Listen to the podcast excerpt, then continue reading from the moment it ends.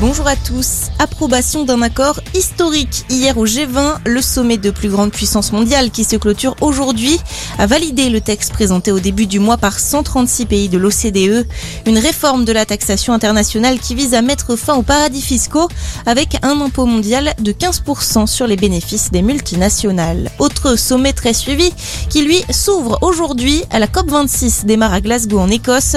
Près de 200 pays participent à ce sommet pour le climat. Objectif transformer les promesses en actions concrètes six ans après les accords de Paris.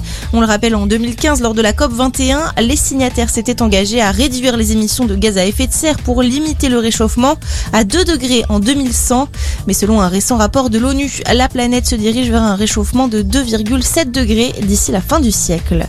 Euh, gros recul de la mobilisation contre le pass sanitaire. Seulement 25 000 personnes ont défilé hier contre environ 40 000 la semaine dernière. Ils étaient notamment 3 000 à Paris hier.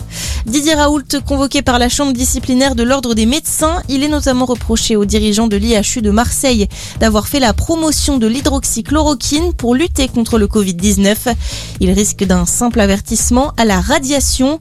Son avocat a indiqué que le mis en cause ne sera pas présent à l'audience qui se tient vendredi prochain.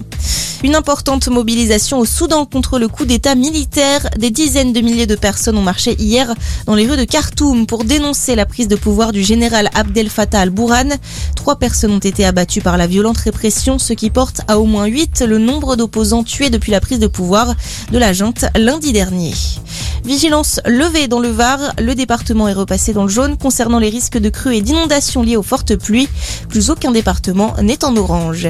Et puis n'oubliez pas de régler vos montres. Nous sommes passés à l'heure d'hiver cette nuit. À 3 heures, il était 2 heures.